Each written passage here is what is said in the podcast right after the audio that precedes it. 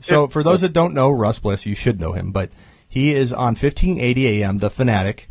Um, we, uh, I've been a part of his show for 15 plus years now, uh, going on every Tuesday talking fantasy football for the whole hour with him every single uh, week during the fantasy season. Russ, the show has been on, correct me if I'm wrong, NBC, CBS. It's been all over the place. Um, currently residing at uh, the Fanatic, which is a CBS um, location as well or station? Yeah, yeah, it's a CBS affiliate. It's, uh, it's on 99.3 FM, uh, translator channel on FM, and it's 1580 AM on the AM dial. And they can find us every single Tuesday at 6, uh, 6 p.m. Arizona time, which is going to be 8 p.m. Eastern, and they can stream it live on 1580 The Fanatic as well, correct? Correct. So join us there every single week during the fantasy season where we talk, and we've talked – for over 15 years. Russ's show has been going for 23 plus, going on 23 years, right? Going on our 23rd year this August, yes. And have we ever confirmed that anybody has ever had a longer fantasy football radio show? We have not, right? Nope, nope. I've Googled it, and I can't find anyone who's been doing a terrestrial radio show uh, for as long as I have for fantasy football. Yeah. What's the longest one you've ever come across? I think one was kind of close, but it, then it, clo- it stopped. It ended. Yeah, it ended after uh, 22 years, and that was right here in Phoenix as well. And that was the Fantasy Forum that used to be on one of the competing stations. Yeah. And you know, great guys over there, uh, Barry, and I can't remember the other guy's name escapes me at the current moment, but they'd been doing it for a couple of years before I started up, and then they shut down a couple of years ago. So uh, this year, if I'm on, I should uh, pass them for having the longest running continuous well, in the I world. hope we do it, Russ, because I'm looking forward to. it. I look forward to it every year. I'm always glad to be uh, on the Tuesday show. Um, so, uh, real quickly, if you want to tell uh, everybody a little bit about how you started in the business and how long ago it was. Well, it was 1996 when I first started with uh, 1060, and I was uh, actually at that time uh, running uh, Phoenix Firebirds games, if you remember the old Phoenix Firebirds. Mm-hmm.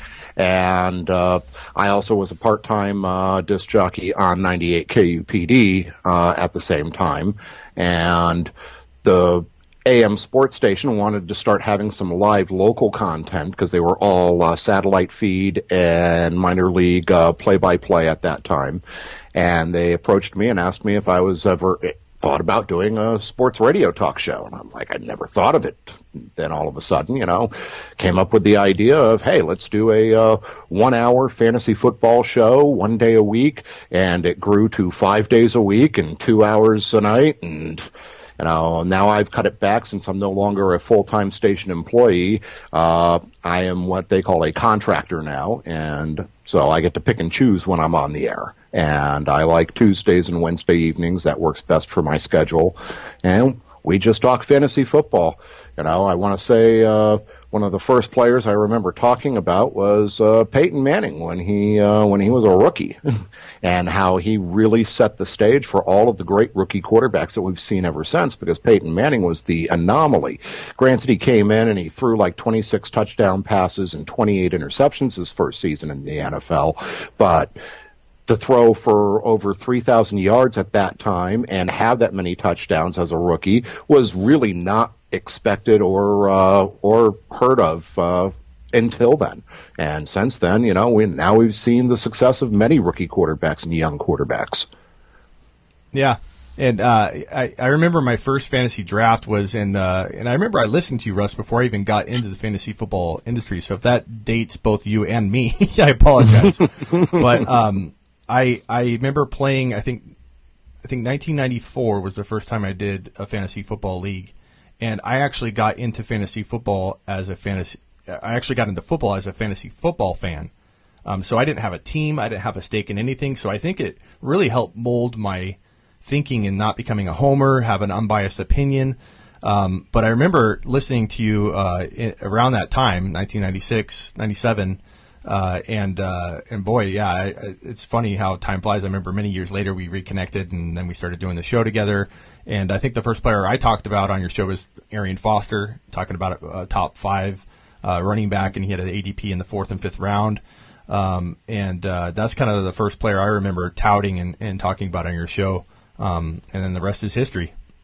Yeah, it's been a uh, it, has been an interesting run. I've seen an awful lot over the years. You know, one, one of my favorite uh, memories of playing fantasy football before I ever got uh, onto the radio aspect of it was I used to play in those uh, types of leagues that used to be run by the Sporting News, and you would have like you had, it, 30 different categories and you'd play against other people and depending as to, you know, what your average yards per carry for all of your running backs was and, you know, you get ranked based off of that on a point scale. And you had an insane amount of points because they had all these different categories for all the different uh, stats, you know, yards per carry, rushing attempts, all that stuff but it was the three quarterback league uh, where you had two starters, and that was the year that Scott Mitchell and Erik Kramer both went nuts for Detroit and Scott Chicago, Mitchell. respectively. yeah. Wow. There's some names that uh, you threw out, and it's like, wow. A lot of people, I think a lot of most of my listeners probably would never even know who he is. Uh, um, yeah, those, that's a great Jerry Rice. You know, all those names. Uh, were, those were the names back then. Troy Aikman. You know, not a great. Oh yeah, well, guy, but no, it, Troy was never a great fantasy quarterback. He was a great NFL quarterback, but right. not a great. They had Emmitt Smith, and they didn't need to to throw the football to win football games. Emmitt Smith was always the uh, the one Dallas Cowboy player you really wanted. Guys like Aikman and Michael Irvin, better NFL players than they were fantasy football players uh, for those that play fantasy football. Yeah, yeah, uh, it's it's, ama- it's amazing uh, uh, what uh, how how how you your thinking changes. Like if you've never done fantasy football before, how you think a guy like Troy would be good because he's efficient and stuff like that. So it took some learning by by even me back then when I was listening to you uh, in 1996, 95, uh, crafted my game, and then that's really in the 2000s is when I started thinking, you know, there isn't a site out there that does bold like year-round stuff. I was always wanting to do our draft, um, you know, as a crazy graduating high school kid and going into college, do our draft like as soon as the Super Bowl ended, and my my league mates would be like, "What are you doing? You're crazy!" Like, and I want to draft, I want to mock draft, and there's was no content out there. Um, so that's why I started my site uh, back then was Fantasy Football Extreme, and uh, I wanted it year round. As soon as the Super Bowl was over, I wanted to do a mock draft, and uh, you know that's been my mentality ever since. And and taking what we do in the radio show on 1580 AM and incorporating everything about you know that and turning it into a video show has been really the process here in the journey is to have the kind of content that we provide, you know, back and forth, doing interviews like this with different people in the industry and having people like yourself on that know a lot of what they're talking about and just giving people that kind of information in a video format. So I really hope to take the fantasy football world by storm with this video show and, and it all kicks off here. And I'm so glad to have you on the show. And um, one thing I wanted to go over, if it's okay with you, is like the top 25 uh, top 30 like ADP or overall, you know, consensus rankings and kind of see what we both think of who's falling too far, who's getting drafted and ranked too high, and just kind of go mm-hmm. from there. Does that sound like something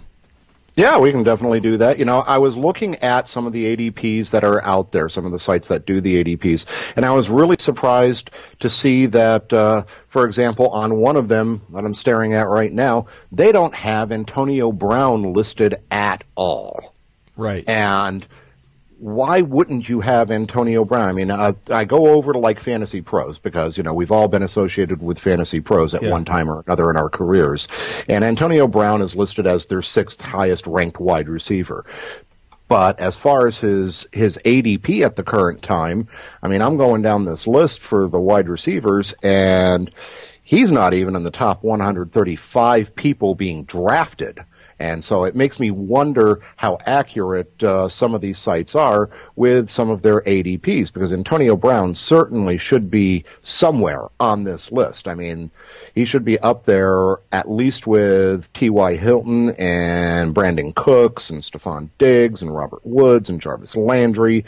But no, no. I go down the list and I see, uh, you know, down here at number 40, Anthony Miller and uh, Larry Fitzgerald and Zay Jones, and I don't see any Antonio Brown on here, so I don't know how much I trust him right now. Yeah, I'm going to put a graphic up right now, um, just saving it real quick, uh, so pardon me. Uh, and then once I get it up, we can kind of, or, or at least the users can kind of see um, uh, what uh, the ADPs or the consensus rankings are looking like in the fantasy industry right now. So let me drag that over and uh, see if we can get that here. Um, but it definitely is a, a, strange Um, here we go. Okay. So kind of throwing it up in between us right here. So what I'm showing, at least like we'll just use like the pros, for example, uh, website. Um, mm. Saquon Barkley's number one. No real problem there between you and I, correct? I could assume. No, no, I would say overall in uh, non PPR, even in PPR, Saquon Barkley probably is the number one pick for uh, most fantasy football uh, drafts, at least right now. A lot of things can happen between now and uh, we actually get our fantasy football drafts in August or uh, early September, depending as to how close you want to push it to the regular season. But Saquon Barkley is definitely the number one overall pick to me. Uh, Todd Gurley had a great year this past year, but a little bit uh, mm, concerned about whether or not he was not totally healthy there during the playoffs and in the uh, Super Bowl because they didn't see it didn't seem like as though he was running with the same type of power and authority that he had earlier in the season. Yeah, and, and I'm sure you've seen some of my stuff for us um, on that. If you haven't, I basically just say he's the biggest risk of 2019, and I'm not going to our, everybody that's already watched the show, we talked about like four or five times, so I won't abuse them with the same stuff. But I, I predict that, that he's going to have that decline, that something's not right with him, and I'd rather be a year early than a year late. And the workload is just so intense. It looks like he's running in mud um, uh, to steal an earlier line. Uh, but I, I'm avoiding him at his cost. Um, it just doesn't. It's not something I, I, I wouldn't invest in him, and I get called crazy for this. Uh, before I'd invest in any of the top guys on this list right here in front of us, which is um, for the top six, seven.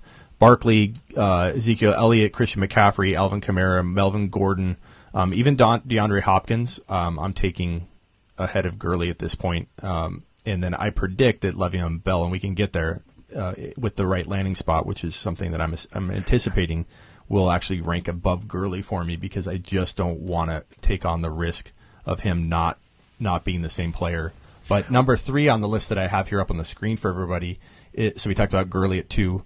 Uh, number three is Ezekiel Elliott. Pretty safe. I think he's my number one actually. Um, heading into most drafts, if I had just the number one pick in like one league, I always tell people if I had the number one pick in three different leagues, I'd probably draft Barkley in one, Ezekiel Elliott in the other, and I would probably surprise some people and take Kamara at number number one in another league if I had three different leagues with the 1.01. Uh, what are your thoughts on Elliott at number three? Uh, I think that's a real good spot for Ezekiel Elliott. Uh, I think that probably I would prefer him as my number two overall pick because, again, I share with you a little bit of that concern about Todd Gurley. Uh, I think Gurley at number three is probably where I would feel best for taking Todd Gurley anytime from the third pick uh, or later. Uh, Alvin Kamara is right there with uh, with Gurley, in my opinion. Melvin Gordon's right there. Uh, Christian McCaffrey real surprised at how good a season he had this past year, but I just don't know that I want to trust him and the Carolina Panthers. Thing about Christian McCaffrey that just doesn't feel right to me in 2019, and I can't put my finger on it. Um, yeah, I mean he, he, was overworked a ton, but I, I personally like him um, for a year or two. I don't think uh, I don't know about long term how I feel. Uh, might be one of those people that in two years wants to sell high, uh, but mm-hmm. I do like McCaffrey. He was on the field, I think, more than any other running back for his team. Um, I forget what the stat was, but it was like astronomical amount of involvement. Um, you just got to wonder if that will take its toll. But I think it's a good spot for me at four. Uh, number so he's number four on this list for us. I'm not sure if you have the live stream up to see, but I can read it to you so you you know what I have on the screen. Oh, okay. Uh, uh, you don't have to. I can, I can, read it off. Whatever whatever works for you. But no, so it goes uh, Barkley, Gurley, Ezekiel Elliott, and then Christian McCaffrey at number four. So we've addressed all four of those. Um, Alvin Kamara is number five on the list, and to me, I think that's a, a good spot. I think he can, you know, you can't really call anybody a steal in the top five, but I think that you know he has the number one overall upside potential. So I think that that's a great place to get Alvin Kamara. Um, again in a, in a league where if I had the 1.01 in three different leagues, I would take him with one of those picks. I think he's that big of a year ahead. I'm not too worried about whether Ingram's there or not there. I think if he's there, he keeps him healthy. If he's not there, then Kamara gets used a ton. Then the risk goes up a little bit because he could get hurt. Um, but how, how, do you like uh, Kamara at number five, or where do you see him fitting in in your rankings? Well, Alvin Kamara, in my opinion, has got to be like the number four overall pick uh, behind Todd Gurley. I think that we saw it this past year kind of like the passing of the torch somewhat, and that Kamara took over a lot of the work from uh, Mark Ingram there in New Orleans. And Kamara just is, he's just a flashier running back. He's more explosive. He showed better power this year than he showed in 2017. Kamara's got to be the number four, in my opinion. Uh, again, I'm a little sour on Christian McCaffrey. Don't know why. I look over here at the uh, graphic as I do have the uh, stream up here, and I see that uh, Melvin Gordon's listed at number six. I would put Gordon at number five and McCaffrey probably down at number six for me overall. Now, that, that'd definitely be against the trend, so that's cool to hear a different perspective on it. Um, and then Melvin Gordon at number six. What are your thoughts there? I mean, as far uh, as like I, you know your your ranker, you know, does he belong in that group? Are you worried about injury? Uh, there's always a little concern about injury with uh, with Melvin Gordon, but he really was having a great season this year, especially where he was drafted in most fantasy football drafts towards the end of round one, beginning of round two in 2018. I think that he's going to end up being one of those mid first round picks uh, in most fantasy football leagues this uh, this year in 2019. I've got no problems with Melvin Gordon whatsoever. I know that uh, that the Chargers had a couple of other running backs that showed pretty well when Melvin Gordon was injured. There's always that caveat, which is why you always want to get that handcuff later in the draft. You know, long about round 13, 14, that's when you start thinking about I need to pick up a hand uh, the handcuff to my stud who's proven to be kind of brittle at times. Yeah, and Gordon, uh, he gets he gets a little uh, doesn't get a lot of love on some of the fantasy football news uh, uh, sources out there for some reason. I read a lot of like you know he's the most ineffective runner, but just gets the volume. Um, I think he's a you know in a great spot. And he's a touchdown machine, um, but I do worry he's so aggressive. I do worry about him staying healthy. So I think it's a safe place to rank him that you know in the six seven range. Um, mm-hmm. I think the mm-hmm. risk is kind of uh, okay there. Um, DeAndre Hopkins is at number seven, and I think that you know if you wanted to go safe uh, with that top six pick, he might be probably the best receiving option. Do you have Michael Thomas higher than him, or do you have DeAndre right at number? I, I've got DeAndre as the number one wide receiver for uh, 2019 currently. I think that uh, DeAndre Hopkins just is so explosive and can be so dominant, and we've seen him do it. My biggest problem with DeAndre Hopkins is the fact that sometimes he goes through those long touchdown droughts, doesn't always get the football uh, into the end zone. You know, he's almost always going to get his yards, but he doesn't always get uh, get the touchdowns, and that's one of the problems that I have with DeAndre Hopkins. But if I'm going to take a wide receiver in round one, most likely it's going to be him right now. Yeah, I, I think so. And what, what would your? This is a total hypothetical. There's not like a, a, strong, you know, concrete news piece on this. But what if Antonio Brown landed in Houston? What would that do for Antonio Brown? And what would that do for Deshaun Watson in your, your mind? And what would that do for what would that do for uh, DeAndre Hopkins? Well, I think that Antonio Brown is starting to come around to the waning years of his uh, of his NFL career. So I don't think that Antonio Brown would show up and really affect DeAndre Hopkins that much. If anything, it would be better for Antonio Brown to have a new, true number one wide receiver opposite him that draws all the attention. I think we saw yeah. that. Yeah, yeah, you know, I think that we saw it last year in Pittsburgh with Juju Smith-Schuster. Uh, Juju ended up uh, not having the attention that Antonio Brown was getting paid by opposing defenses. And so Smith Schuster just went off on a tear and had a tremendous season last year and now has established himself as a true number one fantasy wide receiver, uh, even with Antonio Brown probably not going to be there. Yeah. That's it's an interesting idea. You know, what, what would that do for uh, Watson? Uh, for Watson, I think it would do a, a lot of good for Deshaun Watson because he would have, uh, another guy to throw the football to, a solid pair of hands, a guy in uh, Antonio Brown that really does make, uh, you know, a, a consistent catch uh, machine, if you would. Yeah. Antonio Brown does not drop passes. Antonio Brown knows where he's supposed to be when he's running his routes. So I think it would be really good for Deshaun Watson. Top you know, I, two to three QBs if he had in Brown. It's hypothetical because uh, I don't know that he's going there. I'm just I would say probably top five. I don't know if I go top two or three. Uh, quarterbacks are going to be interesting this year. I'm real curious to see where uh, Patrick Mahomes is going in fantasy football drafts because I know that uh, every it seems like every other year we fall in love with a specific quarterback because he has a breakout type of season, helps people win their fantasy football championships, and then everybody covets him the next year in the draft, and he ends up going in round one. I think that that's just not the right way, the right strategy to go with. And I would wait to take a quarterback until like rounds four or five more often than not. But I, I don't think that Deshaun Watson's going to be a uh, a top three fantasy quarterback this year. No, but a, definitely top six. And I think this is where we agree on a lot of things. Usually, Russ, um, this is the one thing where I think I'm I'm always kind of against the grain with a lot of people.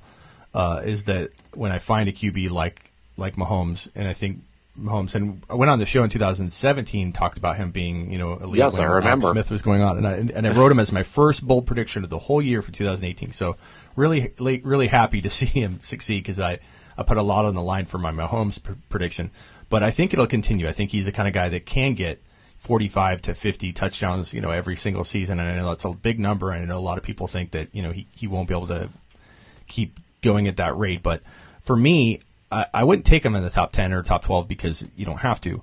Um, but as a second rounder, I think he's the one QB. I agree with you with a lot of these QBs, you know, with Aaron Rodgers, Brady, Brees, all these guys falling so far, it's kind of hard to, to take a QB early. But I think at second round value, it is not that big of a risk to me because he scores so many points and can win you, you know, every single week that you're playing if he's on fire. And if you pair him with, let's say you get a, a late second and you pair him with a, a Kamara or a, a Ezekiel Elliott or Chris McCaffrey right. or, and whatever running back you like, Kamara, um, Barkley. That that combination is just so dangerous, and I think that it's the safest. It would be the safest route to go. And then if you land one or two of your sleepers, you just you walk out of your draft with a team that no nobody should be walking out with. So that's kind of my opinion on Mahomes, and I see him not even in this top uh, top twenty that we have on the screen here, right? So uh, I'm looking at him right now. I see uh, Patrick Mahomes. There he is. He's down at 29 overall. Yeah, so I have the top 20 up, and he, you know, so clearly he's going to be a value. So when I say that, I'll go as far as to say, and this probably won't be the most popular opinion or approach on this, is I would say he's worth a top 10 pick. But I think that you obviously don't take him there because the ADP suggests you can get him later. You're crazy to take him there.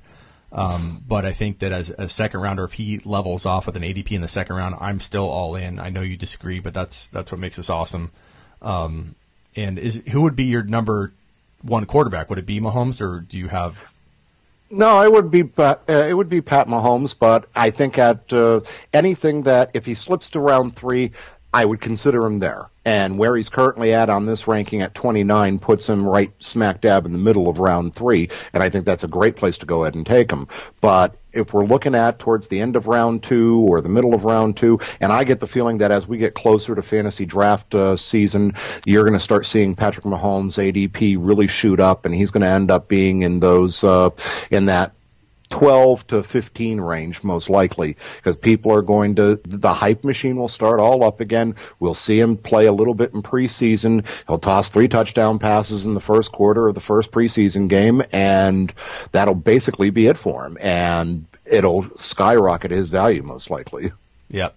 I, I think uh, you're right, and I might be one of those buyers. but you know, toward the later end of that, you know, I'd try and let him fall. I wouldn't take him at the top of the second because I try to, to get crafty. Um, but uh, so next up on the list, we had uh, we talked about DeAndre Hopkins. So a guy I think is ranking a little higher than he should be, but I understand it. I'm not saying he's going to bust by any means, but I think it's just a little high as Davante Adams, number eight overall. Uh, seems like you know he almost has to deliver in order for you to break even on your investment. Um, not saying he won't, but what are your thoughts on him ranking in that high as most people's number two wide receiver in most people's top eight? Well, I think after you go after Nuk Hopkins, there's a bunch of wide receivers, and I'm really not sure how well how to rank them overall. I think probably to me, Michael Thomas would be my number two wide receiver overall. Uh. But got, but guys like Davante Adams, Julio Jones. Uh, Uh, who else would be Odell Beckham Jr., Antonio Brown, Tyreek Hill? These are all guys that go through droughts. They have their drought periods and during the NFL season, especially Julio Jones. Here's a guy that is an absolute catching machine. You know, I talked about Hopkins going through uh, touchdown droughts. Jones is the quintessential great wide receiver that doesn't catch nearly as many touchdowns as he should catch on a yearly basis. And will he this year with a new with a new offense? It's probably going to run or pass more than it will run. Uh, I'm not. I'm not sure I want to buy into Julio Jones this year because we heard it all last year. Well, you know, we're going to get Julio Jones more involved in our red zone offense. You know, he's going to be the guy that that big target we throw the football to when we get inside the 10 yard line. He's going to be running those fade patterns. You were going to put it up high where only he can get it. And how often did they do that? Not any more than they did in prior years. And that was with a new offensive scheme going into last year. I'm not. I'm going to need to be it's it's going to need to be proven to me. Yeah, and a guy I'm really excited about is uh, uh, Ridley. Um, I think he could have a, a monster year. Um, and uh, so I'm not sure what I think of, of Julio. It's hard to rank him. Um, like you said, you just don't you don't know what to buy into. You get excited about it, and you always worry about his foot. You know, at some point, does he, you know, have a, an issue with his foot? Because his foot, his knee, his ankle seems like as though there's always something going on with Julio Jones. Yeah, so you know somebody to I think be a little cautious with. Um, I think his ADP isn't too bad. Where does he rank on here? At number ten. Um, I want to say that this is a little has him a little high. This is a consensus rankings, I think, among most of the experts. So I don't know that uh, his ADP is actually as high as this is showing. In most cases, they are they are the same. Um, mm-hmm. Most of the times, you find the expert consensus kind of mirrors the ADP, but I feel like this this definitely is showing Julio higher than most people have him. But Calvin Ridley, to me, I think takes that next step, and I'm not saying he'll outscore Julio this year, you know, game for game, but maybe Julio gets hurt, whatever. I think Ridley could get overdrafted and not be a sleeper anymore by the time August comes. But if he is kind of undervalued, I think he could be one of those monster breakout wide receivers that, that has like just an amazing career ahead of him. Well, on one of the ADP charts that I'm looking at right now, it's got uh, Julio Jones as the uh, 11th overall pick uh, in 12 team leagues. To put that in comparison with Calvin Ridley, I think Ridley is the much better value as the 11th pick of round seven yeah. on this uh, ADP chart. I mean, I would much rather have Calvin Ridley in round seven than Julio Jones in round number one. Uh, yeah, I don't think he'll finish as a you know top ten wide receiver, but I think he will dance with those kinds of games. He'll have a cup of coffee with the top ten here and there throughout the season mm-hmm. in 2019. So um, we'll kind of see what is to develop with the next year after that as to will he be you know thought of as the guy you know whereas this year he's going to be whoa he could be the guy next year you know I think he'll just have flashes and an overall season that ends up being a really good wide receiver two season hopefully trapped inside a wide receiver that you can get like you said in the seventh or eighth round which would be you know wide receiver three type investment. Mm-hmm. Um, so next up on the list, James Conner. Uh, I'm not sure if you've seen any of my content lately on this Russ. You've been rusting that hand of yours. Uh, so I doubt it. Um, but James Conner and Todd Gurley are my two bus predictions for 2019. My stay away from players, not so much because I think they're 100%, you know, uh, like I'm not 100% on Todd Gurley being hitting that wall, but the red flags are all there. Um, James Conner, I, I like him a lot. He's my number two bold prediction on the whole year. We we talked about this in August. You know, yes. I loved James Conner, but I loved him and Samuels together, and my prediction really was about the duo in that offense and everything.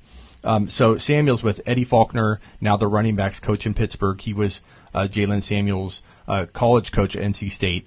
Um, he loved Samuels, uh, made him a receiving you know beast back then.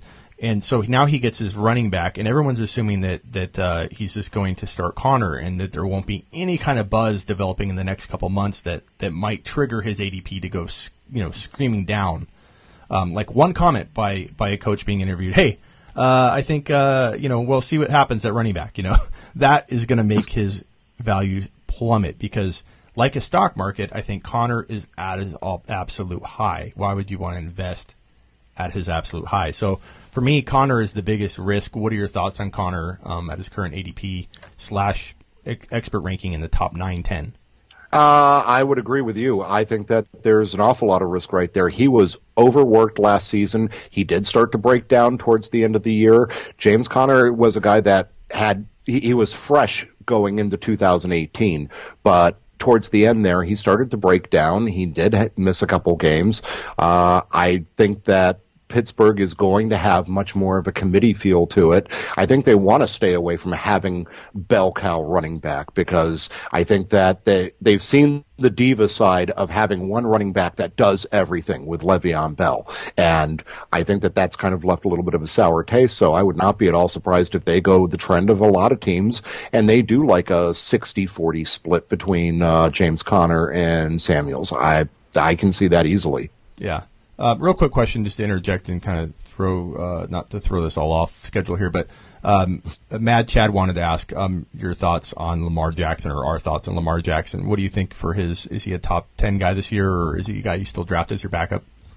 Uh, he's a guy that I would draft as my backup quarterback. I don't want to trust anyone uh, in Baltimore until I see Baltimore really do more and get better wide receivers and you know try to make their offense more dynamic. I think that uh, Jackson is going to be much more successful uh, than Joe Flacco ever was, and Flacco did have a couple of good seasons for the Baltimore Ravens, but I think that we're I, it, not in 2019. Yeah, I agree. 20 okay. is going to be a better time for Lamar Jackson than this upcoming season. I think that this is the year that uh, Lamar Jackson has to really feel his way through becoming a true NFL quarterback and not just a tremendous athlete with a freakish arm. I agree. I agree with that 100%. Um, Michael Thomas is ranking in number. So we have Julio Jones and Michael Thomas at 10 and 11. I think we both have already made it abundantly clear that Michael Thomas should be ranked ahead. so I yes. don't know why Julio's there. I know this is redraft. Um, but Michael Thomas to me is right up there with Hopkins at 7, 8. Um, over, you know, guys like Conner, over Julio, um, and probably over Gordon um, Gordon, I could see drafting there um, right above those guys, but I could also see drafting Gordon below. Uh, thoughts on Michael Thomas? He belongs in the top seven or eight. Yes, in my opinion, Michael Thomas should be the second wide receiver drafted after uh, DeAndre Hopkins, and I'm not uh, adverse to uh, possibly Michael Thomas being above DeAndre Hopkins. Michael Thomas is in a great system there in New Orleans. Drew Brees, we know what type of quarterback he is. He makes uh, he makes everyone look really good around him. And Michael Thomas is just the latest of a, a, long line of great wide receivers that are made better by a great quarterback in a system that is very passer friendly there in New Orleans. And what happens, what a lot of people's concern would be what happens in like a dynasty if you're taking Thomas, what happens when Drew Brees, you know, expires? retires? well, I don't think uh, Drew Brees is going to retire anytime soon. I still I can see him playing for at least two more years, maybe three. Uh, I think that they will eventually have to groom someone to take over there in New Orleans and be uh, the successor to Drew Brees. Whether or not that's going to be something that they're going to invest a draft pick in this year or next year, I don't know. But I don't think that uh, we need to worry too much about uh, the drop off there. I'm sure that they will have some sort of plan in place. And who knows, you know, in a couple more years, Michael Thomas could be out of New Orleans, could be somewhere else, could be with the Rams, could be with the Patriots, could be anywhere. Yeah. Um, next up on this uh, list is Joe Tom- Joe Mixon, uh, another player that I I definitely am avoiding at the at the cost given the risk. Um, uh, Cincinnati, I think, is going to be awful in 2019. A lot of people are excited about them, but they have a QB coach at offensive coordinator, a QB coach as a head coach. They have no experience there, and Andy Dalton hurt. Uh, coming back from injury, um, probably with a very sketchy passing game. I like Tyler Boyd a lot because he'll be throwing from behind often, and I think he'll get a lot of, of good targets. But past Tyler Boyd, I'm avoiding everybody at their ADP and uh, Joe Mixon especially because I don't I don't think you when you have other safer players around the spot I'd rather take those players like a Dalvin Cook, even though he has risk. But um, David Johnson, Odell Beckham Jr., all players I think have much, much safer value than Joe Mixon. Uh, what are your thoughts on that? I agree entirely. I much would rather have Nick Chubb, Le'Veon Bell, uh, David Johnson, even Aaron Jones over uh, over Joe Mixon. Aaron Jones is a, is a guy that I don't know what this guy needs to do to get some of the love that he really deserves from fantasy football or from actually the Green Bay Packers. Who knows with a new head coaching staff there, a new coaching staff, maybe we finally see Aaron Jones get used properly and get more than 14 carries in games. That's my hope for him, and I think that uh, he's proven himself to be one of those guys that you can rely on. Uh, and he does have Aaron Rodgers throwing the football, and he catches the ball well out of the backfield. I think that Joe Mixon's someone that I would definitely have ranked lower than uh, than these other guys we've just discussed. It's in- interesting you bring up Aaron Jones because he is one guy that I do have some doubts about uh, given the cost, but there are a lot of people like yourself that really think uh, a lot about him and they think he's going to be a breakout this year. So I, I can't uh, fault you there. You're in line with most other people. Um, next up on the list for number three, 13, we know is not going to be there anymore. This this data is not updated, uh, taking into account the Kareem Hunt signing. But Nick Chubb is ranking number 13 overall. I think you know we all expect Kareem Hunt to have at least a six game suspension, the league minimum. Um, mm-hmm. For this type of thing, but I think a ten, you know, is another question. A twelve, even a whole year, but um, so that means Chubb is going to get at least half of a season, roughly, of of elite carries and kind of get his groove on. So definitely worth you know taking in 2019. But where do you rank him now? We know it's not here with uh, the Kareem Hunt signing. Well, with Kareem Hunt signing, that that's just it. Is it only going to be a six game suspension? I think that Nick Chubb is going to probably end up starting more than just those six games. I think that uh, Kareem Hunt possibly is going to face an even longer suspension uh, once the once we go through the court system and everything with uh, with his uh, off field issues. Chubb is someone that I would draft and then go ahead and trade after like four weeks. He's one of those guys that, you know, when Kareem Hunt does come back, kind of like what uh, you and I talked about in 2018 with James Conner. Conner's a guy that until Le'Veon Bell shows up, you want to have him on your team, but you don't want to be left holding the bag at the end of the year with James Conner. You want to get great value for him long about any time after week four and get something that that really helps you that you feel better term. Chubb's going to fall into that category, uh, and who knows? Maybe Kareem Hunt doesn't turn out to be everything that that everyone expects. I mean, yeah, he's a great running back, but he wasn't exactly having great time in Kansas City before everything happened. He was a little bit of a disappointment there. So I'm not sure that uh, I really downgrade Nick Chubb all that much uh, because of Kareem Hunt. Kareem Hunt's the guy that's going to have to prove that he can work himself into this rotation more so than I think uh, Nick Chubb is going to have to worry about. I will say I think Cleveland is making some some waves. I think they're going to change this organization right away, hit the ground running in 2019 be one of the most explosive offenses in the league uh, in 2019, at least in terms of like aggressiveness. Um, I think they're going to throw a ton, make Baker Mayfield potentially a top five, six QB in fantasy for 2019. Um, don't draft him there; you won't need to, but but definitely one of those like not as impacting as Patrick Mahomes was. He was no one's probably going to ever go from from where he was to being you know a passer to that degree. But I think that if anybody can, I think go from being like drafted almost as a backup or drafted at the tail end of the starters and be a top five QB in 2019, I think it's Baker Mayfield.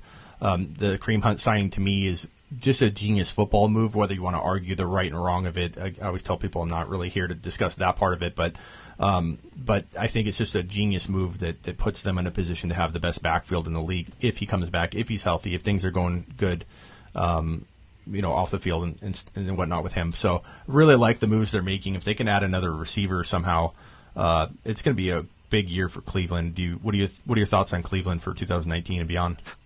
Uh, I think Cleveland's a team that's on the rise. I mean, they they showed really well this year. Baker Mayfield showed a lot of moxie in his first year. Uh, in the NFL. I think that there's hope. So, something that Cleveland, uh, the Browns fans haven't had in decades is really any type of hope. There's finally something to hope I think that uh, the Kareem Hunt signing, if he does uh, keep his head on straight and if he does make an impact, it's probably going to be more in the passing game as the receiving back out of the backfield more so because I think Nick Chubb is going to just prove himself just totally worthy of being the bell cow, getting the 15 to 20 carries every uh, every week. The Browns they need to do something more than just get flashy players on the skill positions. They need to build the interior of that line. That offensive line, it's it's so underestimated what a great offensive line does for your quarterbacks, for your running backs, for your wide receivers. Conversely, what a great defensive line can do for your defense. Get disruption going. Uh, I think they need to focus a little more on that interior of their line so that way they can make everyone better. Uh, they're going to be a playoff contender, a wild card contender. I don't think I can see the Browns actually winning the division, but at the very least, with Cincinnati looking like as though they're maybe a four-win team, Cleveland should not be in the basement anymore, and they should be up there with the Steelers, who are getting long in the tooth, with the Ravens, who are a bit unproven. Uh, Browns are going to be right there with them. I think the Browns surprised some people and kind of vault in into the mix of you know this is one of the top teams like the Rams did very quickly. Your team, uh, mm-hmm. the Rams, kind of you know rebuilt and and and reemerged very very fast from being a cellar dweller to you know a contender. So I see the same thing, same trajectory for the Browns. And you know Freddie Kitchens, um, you know who took over the offense in 2019, was promoted to the head coach and uh, it's great news for the Browns. He has great rapport with Mayfield. I think if anybody can mold him and get the most out of him, um, it's him. And so I, am just real excited about this offense. We'll see. We'll see what they do from right out of the gate in 2019. See how aggressive they are. I think they will be super aggressive. Um, and next up on the list, Le'Veon Bell. Uh, Le'Veon Bell is uh, ranked. Let me see that my list got small here. Let me zoom in a little bit.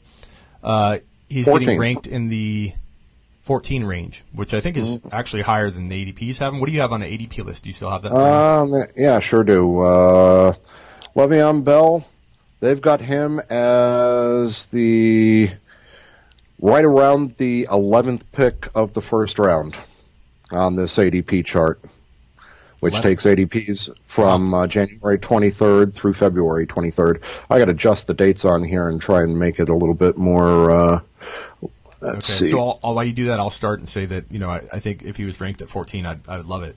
Um, I think he he's running back 10 on this list right here, and I think that he has a chance to be the top in the top five, especially if his landing spot is good. Something I predict will happen because teams with you know enough money to make this happen aren't going to be you know buying him unless they think they have a chance to win well, well, I was listening to you in the first hour, and uh, you know, I, I, thought Snotty was a really great nickname uh, that that came up there. but you were talking about Le'Veon Bell possibly going to Kansas City, and I thought, wow, I hadn't thought about Kansas City, and you mentioned Tampa Bay, and that's another good landing spot for him. But Kansas City would be a very interesting spot for Le'Veon Bell because he's an all-purpose running back. He's different from uh, from Damien Williams. Uh, he, he's different from Spencer Ware. He's more of a complete package. He could really have a couple of outstanding seasons if he lands with the Kansas City Chiefs. Where does he rank in Kansas City versus Tampa Bay? Does he climb up your draft board into the top four running backs, or does if he's in Kansas City? If he's in Kansas City, he goes into the top four, and he knocks uh, he knocks uh, Alvin Kamara out of that four spot and puts Kamara down to number five, and Gordon down to number six, and Christian McCaffrey down to number seven. And if he's uh, if he's in Tampa Bay, where does he rank in your running back? Uh, probably right there with Melvin Gordon, around that six seven spot. Okay, yeah. I mean, in Kansas City, he's in my top two or three. Uh, in Tampa Bay, he's at number five. Anywhere else like Indianapolis or uh, if he was with the Jets, I'd be pretty concerned.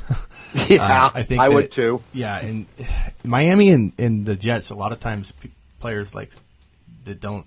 It's almost like these players don't know what offense they're going to sometimes when they talk about it. So that's my only concern: is will he pick a place like that based on location and realize that he's going into a black hole? Uh, I don't think the Jets are going to do well um, in 2019. I'm not. I have no hope for him in the future. Uh, and Miami is a black hole as well. So I think if he goes to either one of those teams, um, they'll be better because of him. And I think that he can still do well. But most other places that are a possibility for me, he ranks number five or six overall for running backs. Probably number five or six overall in any draft for me. Um, but of course, I would use my the ADP to my advantage and not reach there. So I'm not suggesting anybody go take him number five if you don't have to. Um, but yeah, Bell is such an interesting topic, and it's going to be fun to watch the hype train kick into gear uh, once uh, once he lands in a spot. And if he landed in Kansas City, all the doubters out there about you know talking about him right now as, as that value will vanish. um, Dalvin Cook is number 15. I love Dalvin Cook this year. I think he's coming in a little bit lower than that in ADP data, maybe. Um, where do you have Dalvin Cook on your ADP list there? Uh, Dalvin Cook uh, checking in as the 14th running back, uh, uh, middle of round three, right okay. about the sixth so pick of round number three. Line, actually, um, he was ranking a little bit later in ADP data a few months ago, but Cook uh, at around 14, 15, I think is still a good value um, be- for me because I think he has top five running back appeal and risk is kind of baked into that value. Um, I think there's still, I'd like to see him fall into the 18 to 20 range where he kind of was originally. Um, mm-hmm. But people are getting excited about him now, and I think it, his value is kind of climbing to where it needs to be, and that limits a little bit of the upside. But I still like him there. Um, what are your thoughts on Cook? Uh, Dalvin Cook's an explosive running back. I like Dalvin Cook a lot. I've got him in our dynasty league. Uh, I drafted him originally. I think that there's tremendous upside. There is risk though because he has proven to be a little brittle. He's broken down each of the last two seasons. So this is a year where hopefully he stays healthy. If he stays healthy, he's going to be a top 10 fantasy running back, no question about it. But the question is, can he stay healthy? Yeah, that's a good uh, concern. Um, Travis Kelce at number 16. Um, I personally don't take tight ends this high. It, I, I, find it hard to build a really balanced team, a team that at least I like walking out of my draft. I'm not saying it doesn't make sense, that the, the math doesn't make sense. But for me, I really never, ever like my team if I draft a tight end in the second round. I'm just not happy with it whatsoever. I've never been able to win t- taking a tight end high. Every time I've taken Rob Gronkowski in like round two or something, towards the end of round two, it's never turned out uh, good for me. So I'm right there with you. The uh, ADP on Kelce says uh, third pick of the third round, right around the 27th player selected overall. You know, he's a he, yes, he's a great tight end, but I I think that I would wait on uh, tight end, possibly go with like Zach Ertz over him. You know, I much prefer uh, Zach Ertz for his value as opposed to uh, where I'm seeing uh, where I'm seeing Kelce go. Or Njoku from Cleveland, kind of a breakout guy, maybe under Baker Mayfield in that offense. Um, yes, I agree exactly. With you. I, uh, you know, Gronkowski's falling pretty far. I could not take Kelce um, or Kittle or Ertz anywhere, even in the top three rounds. That's just my draft style. Doesn't mean that you can't win doing that. Uh, but but I'm, I'd rather have that breakout tight end kind of work the sleeper angle at, at, tight end, or rather than I tell people rather than draft Kelce early, trade for him low um, when somebody gets out of their draft and they're because if they took him high, they're going to do the exact same thing I was mentioning: walk out of their draft and go, "I'm not real happy with my team. I don't have any running backs." You know, they're raw, they're probably going to have a big hole somewhere and regret their decision so buy Kelce low coming out of a draft. Uh, take stab. Maybe week one he struggles. Take a stab at him then. Um, week one and two, there always seem to be like five or ten big studs for us that, that don't do well. Um, sometimes for multiple weeks and you know to kick off the year, and you can always buy low on a few of those guys. Yeah, yeah, it happens every season. Uh, you know, next name on the list, Odell Beckham Jr. Here's a guy that got paid finally last year, got his money, and now we have to see whether or not the New York Giants do something at the quarterback position. Eli Manning's starting to really show signs of age and not being the quarterback that he was a few years ago. So he's completely tied to what happens there at the quarterback situation for the New York Giants. Yeah. Um, Beckham, I, I, he's such a tough guy to rank. Um, talent wise, I think he's in my top three. But mm-hmm. of course, you know, there's always concerns when you get the football. Um, yeah. So you're ranking him at what receiver? Uh, probably right about where he's at on here. I mean, okay. they've got him at wide receiver five. That might be a little high for me. He's a guy that that I wouldn't, I, I won't, he won't end up on any of my teams in 2019. He is going way too soon for my for my taste. Yeah. Well, I think uh, in the second round for me, I start to get a little more excited. I, I definitely would be fearful making him my first drafted player and a guy you'd take like Hopkins and, and be okay with. I couldn't take Odell Beckham as my first drafted player. Thank goodness we won't have to, to face that dilemma. Mm-hmm. Um, mm-hmm. As a second, I'm okay with in at least one or two leagues. Like if I'm doing 10, 12 leagues like I usually do, Russ, Yeah. um, I'm willing to take a stab at him in the second and build a team around that because I like the look of that. Uh, but I definitely wouldn't put all my eggs in one basket and draft him in tons of leagues because he does have that opportunity to disappoint. Um, another guy next on the list at number 18 is David Johnson. I think he has left a bad taste in a lot of people's mouth um, from last year, and uh, you know I think uh, I think I love this value. And as I said earlier on the show, I'm not sure if you caught that part where I think one of the recipes to win this year is if you get a top four pick and you can get a, a Zeke Elliott and pair him with David Johnson, you have a, a two potential top five running backs and a monster start to your draft. Yeah, I'm looking at the ADP. David Johnson's going uh, 17th overall, uh, middle of round or early middle parts of round two. I think that's great value right there. I would love to have David Johnson on a team this year. I think that this Cardinals offense is going to show some improvement. I think that Josh Rosen's going to surprise people, and David Johnson's going to be a big benefactor of that. The only thing that concerns me is that the Cardinals, much like the Browns, need to work on that offensive line because you got to open up holes for running backs, especially if you're going to try and make a running back run up the middle like they tended to do with David Johnson last year. Yeah, yeah. And, and uh, I don't know. I just think he's one of the better values in the second round by far. Like looking at a second round list here, um, I think uh, Antonio Brown has some upside um, depending on where he goes, but David Johnson um, probably has the most value, most upside for the the cost, and the risk is pretty low at that point. I think that I always say the scale tips the risk and reward scale, and I think that people were like, "Oh, it's too risky, too risky," and they don't really, no one's really adapted to the fact that that scale tipped, and now he's more, way more upside than he is risk at that, you know, 18 to 20 overall range. I just think the risk is mm-hmm. not that big. Yeah, um, I'm right there with you. You know, the, the next guy on the list, Antonio Brown, the wide receiver for currently the Pittsburgh Steelers. Don't know if I like Antonio Brown as the sixth overall wide receiver. I think I'd be happier with Tyreek Hill in that spot, or Juju Smith Schuster, or Mike Evans. Uh, but I think Antonio Brown should be down around where AJ Green is, which is at 26 on the list, and down around wide receiver 10. Yeah, I, I think uh, I'm torn on, on Brown there because I think he still has the potential to be a top five wide receiver, but you know, I acknowledge the risk, and I, I think that it just comes down to the safer options. But if he starts falling into the 21, 22 range, and I start looking at the other players having around that range having similar risk, so therefore I'm I'm really kind of liking the value if he falls a little bit further. Um, so uh, past that, who who is not on this list that you think really needs to be um, this top 20 list. Um, guys off the top of my head, or, or actually, I got a list here um, that I could name off. Um, obviously, you, you, think quarterbacks need to go later, so you wouldn't have Rodgers or anybody else there. Um, wide Nope. receivers um, that, that aren't listed Mike Evans, um, Thielen, uh, Mari Cooper, Juju Smith Schuster, Keenan Allen. Um, I'm sure you're not, you wouldn't pick anybody below that mark.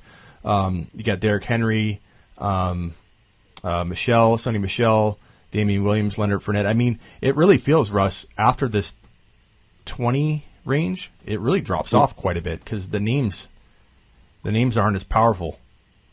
Yeah, you know, I think Aaron Jones, who's actually at number 21 on this list, is a guy that should be in this uh, top 20. Uh, Juju Smith Schuster should be in there. Uh, you know, even someone like a Keenan Allen or an Adam Thielen should probably be in here somewhere as well as I'm looking down the list. But after that, you really do have a have a drop off in the talent level, and there's a whole lot of guys that you like, but nobody that stands out as being wow, he's going to really jump off the page and be a stud. You know, some nice names like uh, that are sleepers for the uh, for the middle rounds. Kenny Golladay for the Detroit Lions. I love Kenny Golladay going into the, this season. I think that he really took a step up in 2018, and 2019 is going to be his breakout year. I wouldn't be surprised if he finishes as a top 20 fantasy uh, player overall uh, in 2019. Philip Lindsay's a guy that I also really like that could be a good sleeper in those uh, rounds four, round five areas. Uh, you know, you mentioned Sony Michel. My only problem is that we see it every year with the New England Patriots. Yeah. Three-headed running back by committee, and And injury. who knows? Injury and concerns. injury. Mix all that in, and Michel's a high, if he's going in the third, top of the third, I think it's a pretty risky um, pick, and a lot of people seem to either like that or hate that. So we'll see. It's probably a draft by draft basis whether you see him go high or low. But I agree. Uh, um, and real quickly, not to uh, interrupt you here, but uh, Darrell uh, Bevell, Darrell Bevell is the offensive coordinator for the Detroit Lions now. Um, very much a ground and pound type player, uh, proven with his Marshawn Lynch days um, in Seattle. Do you think that uh, there's going to be enough passing for Gall- Golladay to have the breakout season you're talking about, or do you anticipate there being a, a different mix than we than most people might assume? Well, I think that uh, Golladay is really the best wide receiver on the Detroit Lions, and Matt Stafford has always had a, a great rapport with like one wide receiver. Mm-hmm. All those years with Calvin Johnson, with Johnson being a stud wide receiver, I think Golladay is going to be kind of in that mix this year. Marvin Jones is miscast as a number one wide receiver. Uh, I thought the same thing with Golden Tate when Golden Tate was with the Lions. He was miscast as a number one wide receiver. Golladay's got better skills than either of those guys. And I think you're going to see Golladay catch, you know, over 80 passes. He's going to have over 1,200 yards. He's going to flirt with 12 to 14 touchdowns. He's going to be a great pick in rounds three or four for somebody. I do like him a lot. Um, he was on the bold predictions for last year. Um, kind of, kind of broke out, but you know, almost a year early on him, I think. Um, but I think that they will have enough to, I think, make somebody a thousand yard receiver. Although I don't know that there will be two of them or anything close to that even in this offense. Um, but on Johnson, if healthy, I think could have a big year. Um, a guy that, that you might take well below this top 20, but maybe he'll be in hindsight worth you know that kind of value, um, especially if you handcuff him to whoever looks like the, the, the person that needs to be handcuffed to him, whether it's a rookie name. Um, they could draft a big name rookie, given how far rookies fall in the NFL draft, without making a team look foolish or reaching when they have a, an already good player like Kerryon Johnson. Um, so I think that'll be an interesting uh, uh, thing to watch uh, the draft and what Detroit does and how good that running back duo will look. Um, thoughts on Damien Williams? I know a lot of people probably would love to hear us talk about. Is he? Uh, I know we wouldn't take him necessarily this high, but is he a player that if so many things could happen, the Chiefs could draft a running back. The Chiefs could, like we talked about, take on Bell, Le'Veon Bell. But Damien Williams, if he's the starter, is he? Where does he rank for you? And how worried are you that that he will avoid all those you know turns of events that could make him not a starter for the Chiefs? Yeah, it's it's one of those things that it's that risk reward factor, and we'll find out when we get to the uh, NFL draft what the Kansas City Chiefs do. Uh, if they draft running back or if they get Le'Veon Bell.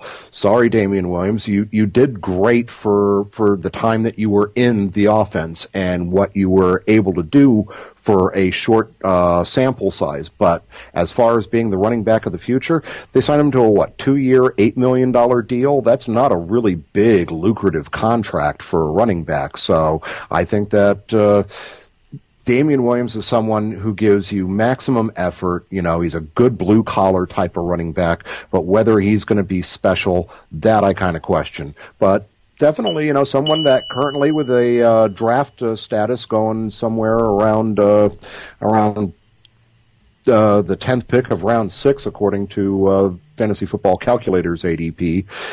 You know, I think that uh, that's value right there currently, as long as he holds on yeah. to that job. I if agree. he holds, and, and similar to some of the other players like Kelce, I said don't draft him at the risk, but trade for the regretting owner that took him too high. Uh, mm-hmm. I think mm-hmm. Williams, Damien Williams is one of those players that you're better off letting someone else draft um, or trade for him in dynasty right now at a very low cost from somebody that thinks that you know he's not gonna, uh, you know, they're worried about his situation. But um, Tarik Co- Tarik Cohen, um, Jordan Howard, Leonard Fournette, all these guys missed the cut. Um, Stefon Diggs. Uh, let's see here. Man, I'm surprised to see St- Stefon Diggs ranked higher than Adam Thielen. I really am. I mean, Stefon Diggs has got a lot of great skills, but Adam Thielen just put everything together last year, and I think that he proved himself to be the better of the two wide receivers. Yeah, uh, I I think um, uh, Stefanski, um, who has been made the offensive offensive coordinator, um, and I think they brought in Kubiak uh, as an advisor of some sort. It's kind of strange um, mm-hmm. the way that they announced that. But I think that uh, once they took over, once uh, Stefanski took over last year, um, he they ran the ball really well. They got Cook going again. Um, so there's a lot of talk that they might not pass near as much, and I think that might be driving down the Thielen rankings a little bit. Um, I think it's kind of warranted in some respects, but maybe there's an overreaction in others because I think they'll still pass the ball. Uh, I think a lot less, but I think it'll be more of the Dalvin Cook show uh, in Minnesota moving forward. But I do like Diggs myself, um, and I think he could have a breakout year. I'm not saying he's better than Thielen. I'm not saying he should be ranked higher, but I think kind of what you were talking about about earlier. I like the value in what Diggs will give me more than the value of Thielen if he's still going to cost a lot. Um, and I anticipate in, come draft time and redraft at least, Thielen will cost more than it looks like as as ADP suggests right now. You know who I'm really hoping actually gets uh, gets onto the field in 2019 is Darius Guice. Darius Guice is a huge wild card. You know, I'm mm-hmm. I'm looking at where he's at here. He's number 47 on the list, running back number 23. This is a guy that, uh, according to his ADP, let's see if I can find him on here real quick. Uh, they actually have Darius Guice on uh, Fantasy Football Calculator coming through as the uh, towards the end of round two, which I think is really kind of high for for this. Uh, I think the 47 ranking, because of the extra surgeries that he had on that torn ACL uh, recently, is something that uh, might drive him down it's going to be interesting. I like Darius Guice. I was really excited for him in 2018. The knee injury certainly derailed that, and he's a guy that could be a breakout candidate uh, if he manages to recover from the uh, multiple surgeries. I agree. And Russ, just, I'm not trying to interrupt you, but I, am obligated to ring this bell every time we get a subscriber, so I apologize. Awesome the eardrums. That's okay. I mostly apologize to Miss Mitty, who's um, hearing this throughout the house. This is the lo- lo- the loudest bell I've ever seen. It, as I say, puts a church bell to shame. It is so loud. Uh, I ordered off Amazon and, and, did a video. You should watch that video if you haven't seen it. Um, uh, actually, I could probably play it, but um, where my my my girlfriend's reaction is like, are you kidding me? Like I'm gonna have to sleep through that because my studio is built in my house, and that bell mm-hmm. sounds the same whether you're in the studio or in the kitchen or. so I'm I'm in, I'm not in the doghouse, I'd say, but I'm definitely not um, you know uh, boyfriend of the year at this current moment. I did get flowers on the way to getting all the ice and soda. I got an ice chest down here. I'm trying not to leave the studio unless I got to go to the bathroom. Um, so I've got everything in here, but uh, I tried to kick it off good by bringing her f- flowers. Um, so we'll see if uh, she's still out there when I get out there. well, I tell you what, you're you're going about it with uh, 24 hours, right? Uh, yeah, yep. Wow. And, and only um, only 21 more to go to hit that mark, and then I'm I'm trying to go way over that, but we'll see what happens with my not so spry age, like when I started in this business. Yeah, I remember I was a much younger man when I first started in this industry. Yeah. That's why I am the dinosaur of the industry. so, Russ, before we let you go, I appreciate you coming on for like a whole hour. Um, oh, my pleasure. Uh, first, let me just say if you want to find Russ Bliss, you can go to 1580 um, the Fanat, or what's the exact website address? Uh, 1580 the Fanat, uh, 1580 thefanatic.com. 1580 thefanatic.com. Uh, you can stream his show during the season, which I appear on uh, for the whole hour on on Tuesdays. Um, and we talk fantasy football, do all this kind of stuff in the radio form. And uh, Russ has been on the air with his The Red Zone uh, with Russ Bliss channel or, or, or, show, radio show for going on this year would be 23 years. So there is yep. no person in the world that has had a fantasy radio show longer than Russ Bliss.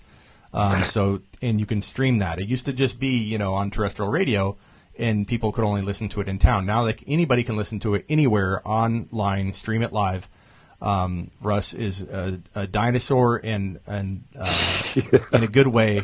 Um, he has so much. I'm kind of like the fantasy football curmudgeon now. yeah, you're like the uh, uh, the Bernie Sanders of fantasy football. You won't go away, and you're but you are you are so passionate and uh, and uh, I, I I love being on the show, Russ. You're you're awesome. You're you're a legend, and um, I just I'm looking forward to a 23rd year. I hope we do it, and it keeps going. Um, I hope so too, my friend. Hey, I tell you what, if I get up in the middle of the night and check out uh, the stream, maybe I'll call in again. Yeah, hey, uh, just message me on Skype, and I'll dial you up again. Just uh, make sure you got something decent on, and we'll we'll throw you on. uh, I'll, I'll, try and make sure that I'm at least uh, uh, coherent. Okay, and one name, toss out one name of, of just a guy you're excited about uh, that you want somebody to know about. Just that they say Russ said this name when he got off the air. Jared Goff. I don't understand how Brandin Cooks, Robert Woods, and Cooper Kupp all rank in the top 25 wide receivers. You know, on this list that, that we were going over, they're in the top 46 players overall for fantasy football. And yet Jared Goff sits there as like the quarterback that's ranked number eight number nine. I mean, Jared Goff has had two good years in a row now, and Jared Goff's someone that's going to help a lot of people. And with his current uh, pick of being, I want to say it's like the 11th pick of the eighth round. I think that's tremendous value right there for a guy that's going to be a top five, six fantasy quarterback. Yeah, I, I think he's a good quarterback. They did a, a I forget if it was Red Bull or somebody did a, uh, a spoof on it. Look it up on online. I'll try and play it here for everybody at some point. So if you're watching, but um, where Goff dresses up as a, a high school transfer recruit um, and he, he goes and plays football with this high school, or no, I think it was a uh, it was a very low end college team. I think, uh, and uh, division. I don't know what division it was, but very very low group. You know, like up in like a very, very uh, unskilled group of people. It looked like. So he goes out there and he's challenging the starting quarterback, and the, the coach told the quarterback, "Hey, uh, this guy's coming and he's a, a transfer and he's going to compete for your job." And like the whole team is like, "No way, no way!" And Goff just goes out there and airs it up and uh, it's a really cool little ad. And then at the end, he takes off his hair and his fake mole and everything, and he's just you know trying to inspire people to not give up when they face adversity. And this the starting quarterback looked like he just lost his marbles because you know his job was taken by this guy launching these missiles. uh, but That's it's really awesome. good. I'll try to play it at some point. But it was, it was a great little spoof. Uh, commercial that they did for Red Bull. But uh, hey, um, Russ, I appreciate you have, having you on, and um, yeah, definitely let me know if you want to come back on later in the show. Um, I'll be I'll be around in the morning too. so if you don't feel like doing it tonight, uh, we'd love to have you back on in the morning. Okay. Yeah, I'll let you know. Okay. Russ Bliss, guys, legend. Uh, 1580.com. Or, I'm sorry, the, what is the, the URL one more time? 1580thefanatic.com. 1580thefanatic.com uh, to, to check out Russ Bliss and make sure during the season you follow us because we are doing it every week on uh, 1580 AM and streaming. So thanks, Russ. We'll talk to you soon. You got it, my friend. Take right. it easy. There you have it, guys. Russ, legend. Um, very glad to have him on the show. Awesome guy. Good people.